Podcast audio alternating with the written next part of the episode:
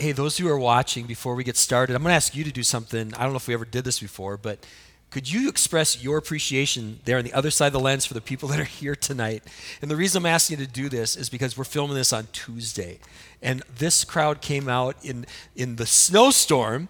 And then I heard, I've been here all afternoon, and then I heard people saying that, yeah, they got some of the roads plowed, and then came the rain which froze. So, especially on 96, there's this hill. People kind of slid in here for the last half mile or so. So, those on the other side of the can we express our appreciation for people who are making this happen? We're, we're so thankful. Thanks for coming out. It makes such a difference to, to have people here as we're, we're sharing, we're opening the Bibles together, we're singing these songs. Um, all the people that help with the cameras and, and, and back there in, in the booth, thank you for coming out. Because we, we want to make sure that each and every week we're able to connect with you. We know some of you are just you're on vacation or you can't make it. In um, and then others, this this is your home church. Um, you're not able to come right now to, to attend regular in person, and we love you, we care about you, and this team here is really committed to you. So I just wanted to start with that. And so hopefully you guys felt, felt the future love coming our way. We call it studio church time here. Um, we live in the future. Well, anyway, so let's let's get started. Well, well, welcome to the first message in the first series in our brand new year here. Our goal at Emmanuel is we, we want to take people on a journey over the course of a year. And so we try our best on that journey to match up the season that we're in with the series that we're in.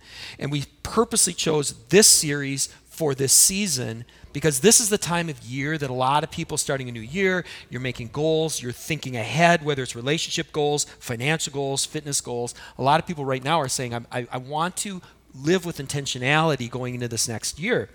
And this is a series that we hope is going to be really helpful for that. Because what we're going to talk about in this series, it affects everything. It affects absolutely everything.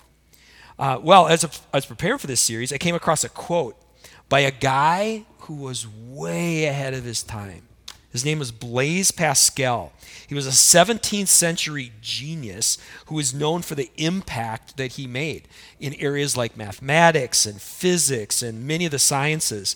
And get this, as I was reading a little bit about him, in the 1600s, as a teenager, he started developing a calculator and, and you can Google this Pascal's calculator. It's a real thing. As a teenager in the 1600s, this guy had such a mind, he was developing a calculator. Crazy. Well, here's a quote by somebody worth listening to if you want to stretch yourself a little bit. Uh, here's what he says He says, The sensibility of men to trifles and his insensibility to great things indicates a strange inversion or in the words of our own pastor Jason, TikTok will make you dumb. You know? if you want to elevate your mind, if you want to elevate your mind, here's one of those great thing questions. If you're taking notes, I invite you to write this down. What's the truth about the real Jesus and why should we care? What is the truth about the real Jesus and why should we care? History's filled with a lot of people a lot of people, like Blaise Pascal, a lot of people that we can learn a lot from. But only one man's life divides history into two, from BC to AD. How much do you know about him, and why should you care? How reliable are the accounts of his life and teaching? What evidence is there, if any, to support the Bible's claims about who he was and what he said and the things that he did? What is it about Jesus that inspired people on every continent, in every generation, to reorder their entire lives around him. What was it? What makes this Jewish carpenter from an obscure village who died 2,000 years ago worth reflecting on today? As we start a new year, what, why would we look at him of all people? Well, this is a series about that.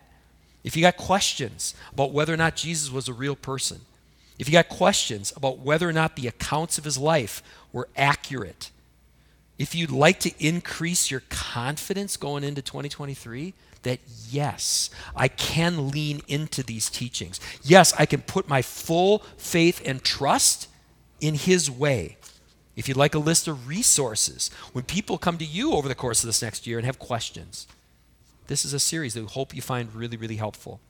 We're going to dive right in now with another quote. This one's from a brilliant author and scholar named C.S. Lewis. He says, Christianity is a statement which, if false, is of no importance.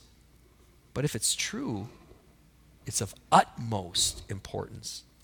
All four of the oldest, most thoroughly vetted biographies of Jesus' life, they're all included in the Bible.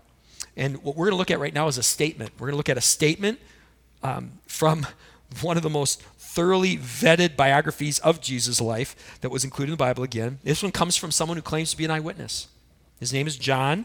And if you have your Bible with you, please open with me to John chapter 1. We're going to start with verses 1 through 3. If you don't have a Bible at home, here's a great thing to do to start off the new year. Go to Bible.com and download their Bible app. It's been downloaded half a billion times half a billion times. So join in and, and be one of these folks who is looking into the Bible. All right, John dives right into the deep end. T- listen to this um, John chapter 1, verses 1 through 3. In the beginning was the Word, and the Word was with God, and the Word was God. He was in the beginning with God. All things were made through him, and without him was not anything made that was made. This is loaded language. I actually had to practice verbalizing this one a couple times because the language really stretches us. It's such loaded language that pastor, scholar, and author N.T. Wright, he puts it like this. He says, John knows perfectly well that he's making language go beyond what's normally possible. He goes, but it's Jesus that makes him do it. In other words, human language itself has trouble describing Jesus of Nazareth. John opens with the words, in the beginning. Where else do we find these words in the Bible? Genesis, in the beginning, first book, first chapter of the Bible. John immediately connects the story of Jesus to this much bigger narrative. The meta narrative of the God of the Old Testament, the God of creation, the God of Moses, of Noah, of Abraham, King David, the God of Deborah, of Esther, of Ruth, so here we are. We're not even to verse 4 yet. We're not even to verse 4. And in his gospel, John introduces Jesus as much more than another prophet, another priest, another king. His origin story, according to this eyewitness of Jesus' life, goes back even earlier than the beginning. He's outside of time as we understand it. He was with God from the start, John says, which implies relationship and distinction, and yet John also says he wasn't just with God, he was God, he says. Not God-like, not a God. He was God, according to John. Divine, eternal. And also, again, this is all in verses 1 through 3. It says, through him, through the word, as John calls him, all things were made. All right, let's look at verse 4. Verse 4 says this In him was life and the life was the light of men. In the beginning, in Genesis, the Word of God brought forth light and brought forth life. What do we find in Jesus? We find light and life. As John's eyewitness account continues, Jesus brings light into our world. He unmasks darkness for what it is. He exposes lies and false beliefs and sin and evil. And he also brings new life revealing how we can be reborn, born again, John talks about. Born again through faith in Him and experience abundant eternal life that can't be found anywhere else. All right, John continues, verse 5. The light shines in the darkness, and the darkness has not overcome it. Now, depending on what translation you're looking at, it, it words it differently, and that's because I'm told this is an extremely hard verse to translate. Really hard to translate. There's a lot of different translations, but the common ground seems to be that John, right here, five verses in, is saying there's going to be a conflict here between light and darkness. And we certainly see that play out as John's gospel continues. All right, let's jump ahead to verse 14. Verse 14. And the Word became flesh and dwelt among us. And we've seen his glory, the glory as the, as the only Son from the Father, full of grace and truth. All right, so again, these words, these languages being stretched to to to accommodate these truths about Jesus. And this is the kind of claim that John makes right here that has ignited as much skepticism back then as it does today. John was daring the Jewish audience to believe that Jesus dwelt the same way among them that God's presence dwelt in the tabernacle back in the time of Moses. And at the same time, he's daring them to believe that. He's daring the Greek readers to believe that the spiritual is not completely separate in a different sphere from flesh and blood, which the Greeks, many of them believed. Jesus didn't simply appear to be human. In Jesus, humanity and divinity, they shared the same space. How is that even possible? Okay, John says a lot of these things. Why should we care? Why should we care about any of this? I was thinking about that, and it really comes down to the magnitude of the claims and the credibility of the claims. And so I was trying to think of an example. Here, maybe this, maybe this is helpful. Let's say you're going through an attic, you're going through a garage, you come across an old painting, and some credible person looks at that old that painting they go, "Okay, this painting, it's only worth 25 cents." I mean, this this is just, you know, some some dude or whatever. So if you got an expert telling you or credible witness telling you it's only worth 25 cents, how motivated are you to go get this appraised? Not very motivated. Credible person says it's only 25 cents. Now, same story, let's change the magnitude. Let's say a credible source sees that painting, they go, This is a Da Vinci. I'm convinced of this. This is a Rembrandt. This is a Monet. Now, all of a sudden, if it's a credible person with a magnitude of claim like that, how motivated are you to say, I want to look into this? Right? You had to at least look into it because the magnitude of the claim. Now, when it comes to Jesus, if these claims are true, how, how, do you get a higher magnitude than this? Look at this, John 14, 6. Jesus said to him, I am the way, I am the truth, I'm the life. Nobody comes to the Father except through me. How do you trump that? You know, how do you higher magnitude level than that? These are huge claims. And what we're going to do in this series in the second half, we're going to look at a number of these claims. We're going to look at them, at these things that Jesus said, these claims that he made, and talk about the implications.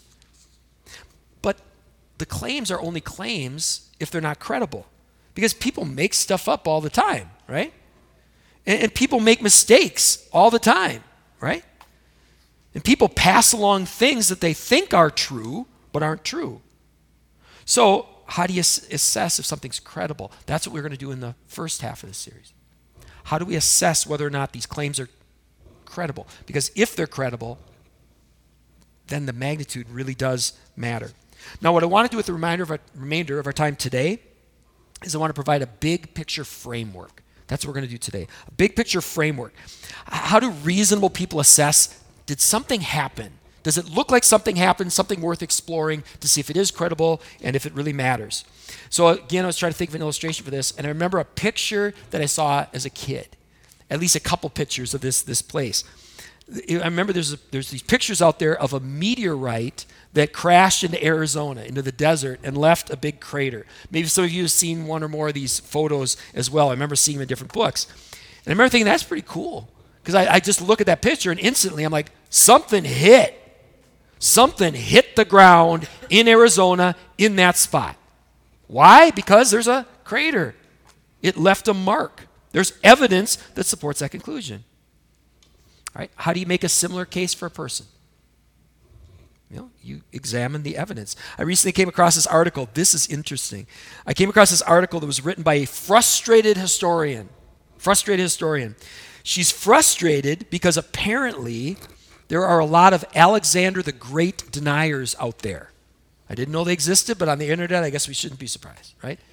Alexander the Great denier. So she's frustrated. She's like, How are there Alexander the Great deniers? Here's what she writes in her article. She says, One of the things that bothers me the most about the internet are all these pernicious articles claiming that such and such well attested historical figure from ancient times never existed at all. One of the most annoying claims out there on the internet is that there's no evidence for the existence of Alexander the Great.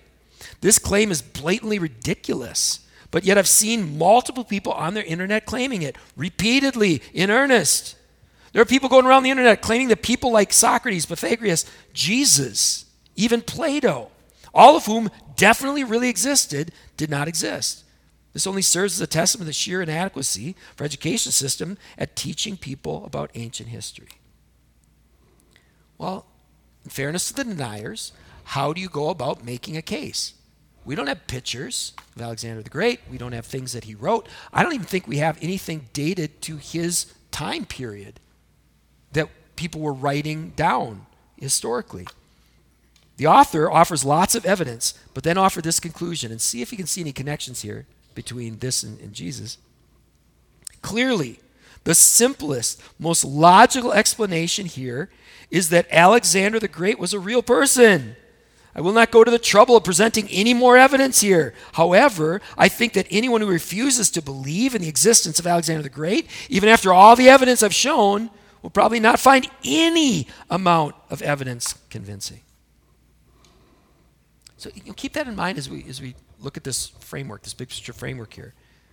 Because something happened. Something happened in the Middle East.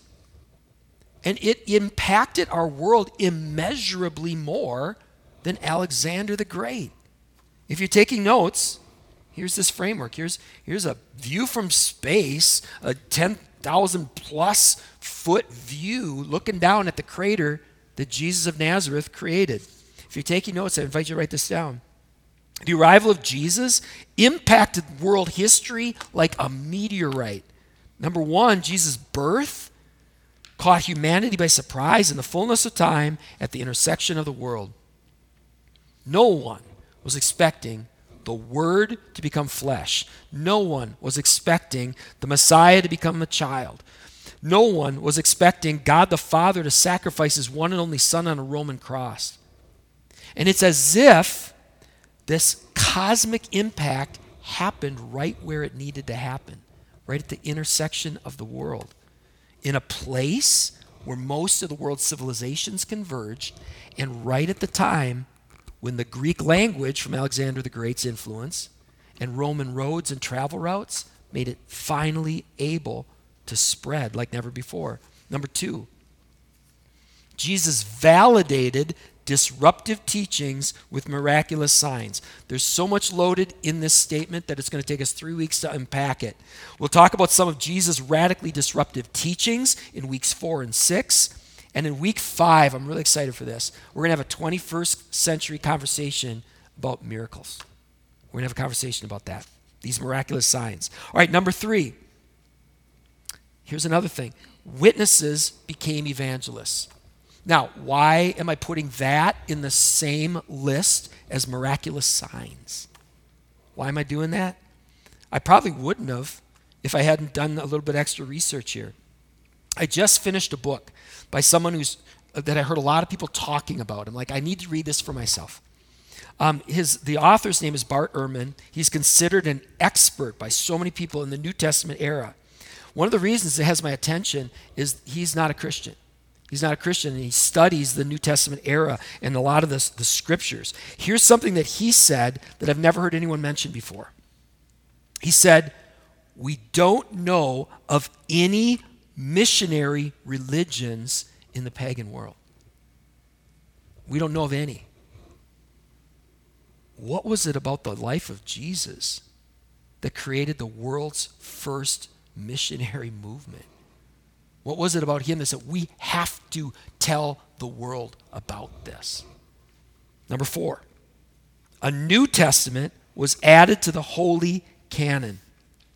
The Jewish people, they already had a collection of Scripture that they considered to be holy before Jesus arrived. In the post Jesus world, a New Testament was added to the existing collection. Now, Ehrman says this, the, the guy quote, quoted earlier. He said, This is something else you just didn't see in the ancient world. Here, here's how he said it.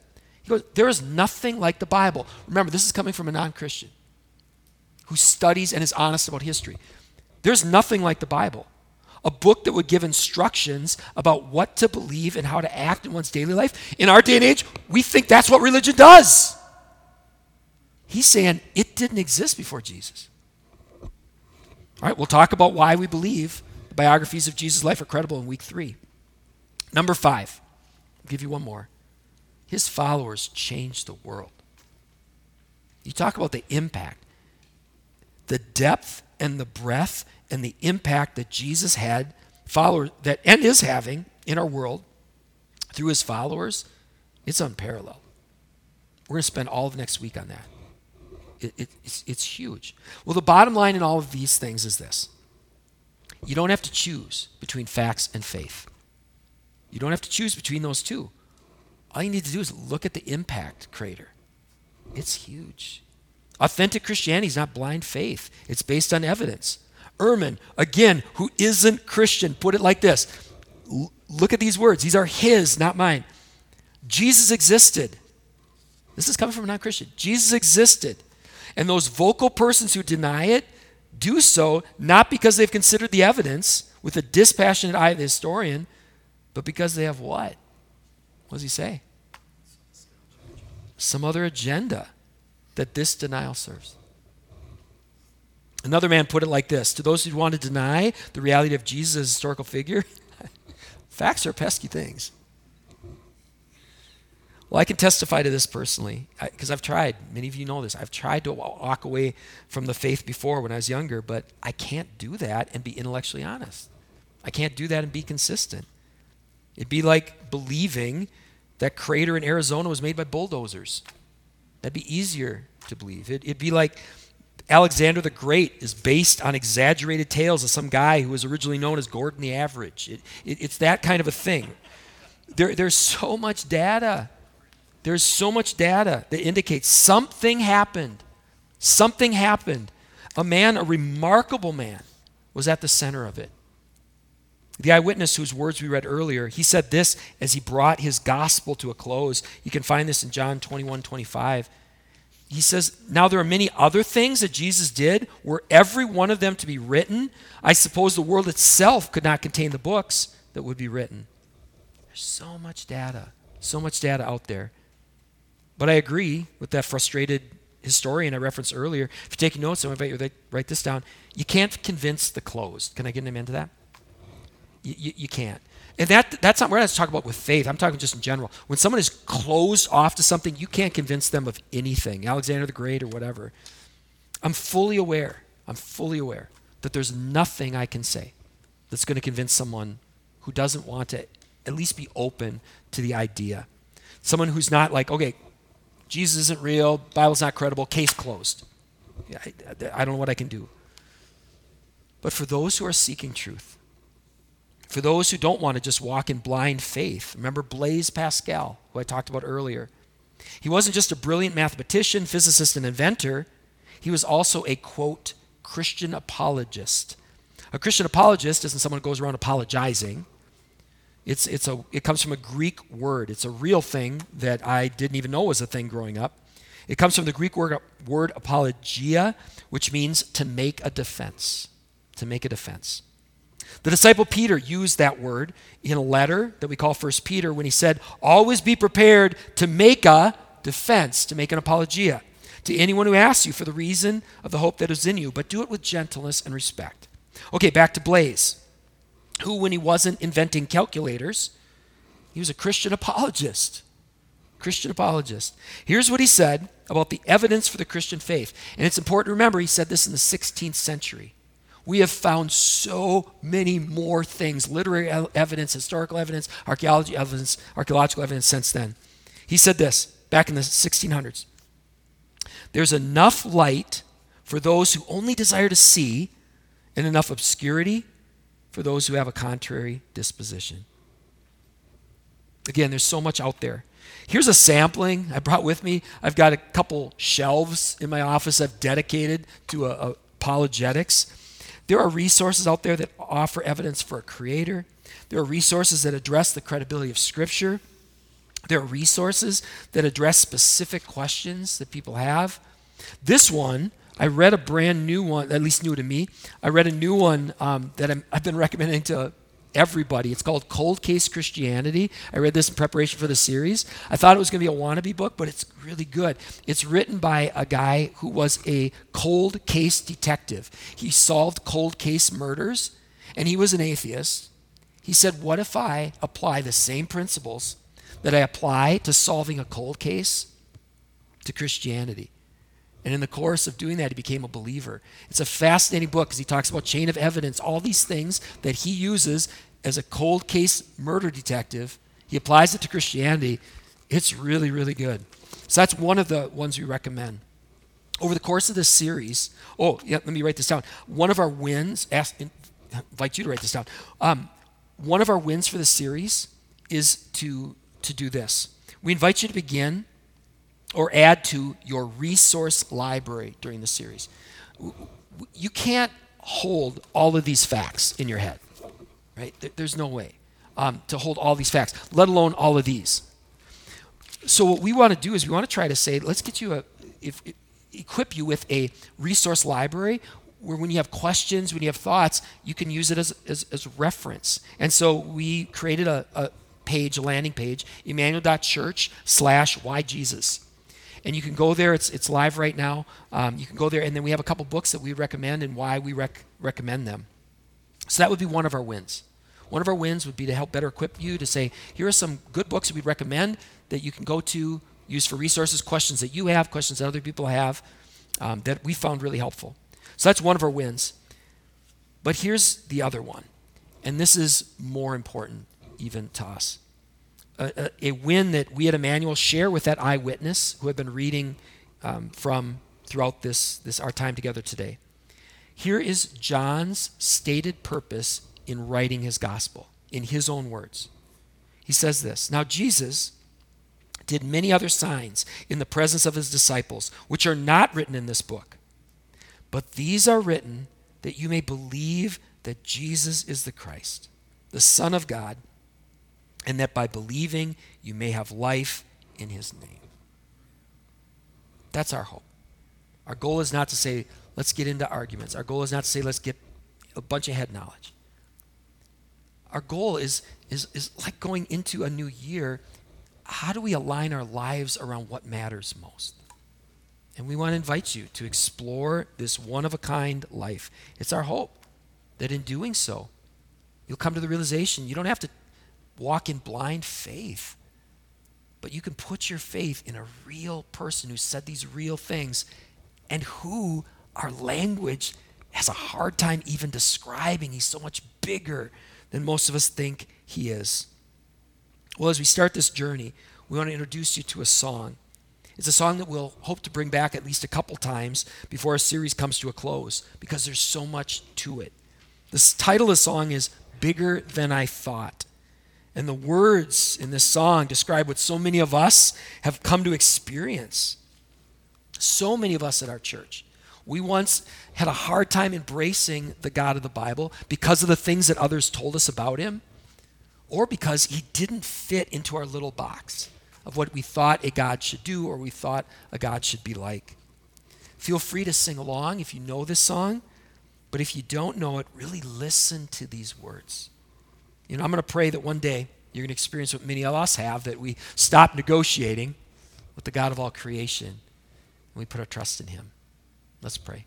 Lord, thank you for this opportunity to, to have this new series at the beginning of this year, and we hope that it's helpful. We hope that not only the words of our messages are helpful, but these resources that we put out there and so many of these beautiful songs. These songs that sing of your greatness, and songs like this that describes so much of our experience. Lord, we pray that this would be a helpful song to all of us, leading us one step closer to you. We pray in Jesus' name. All God's people say.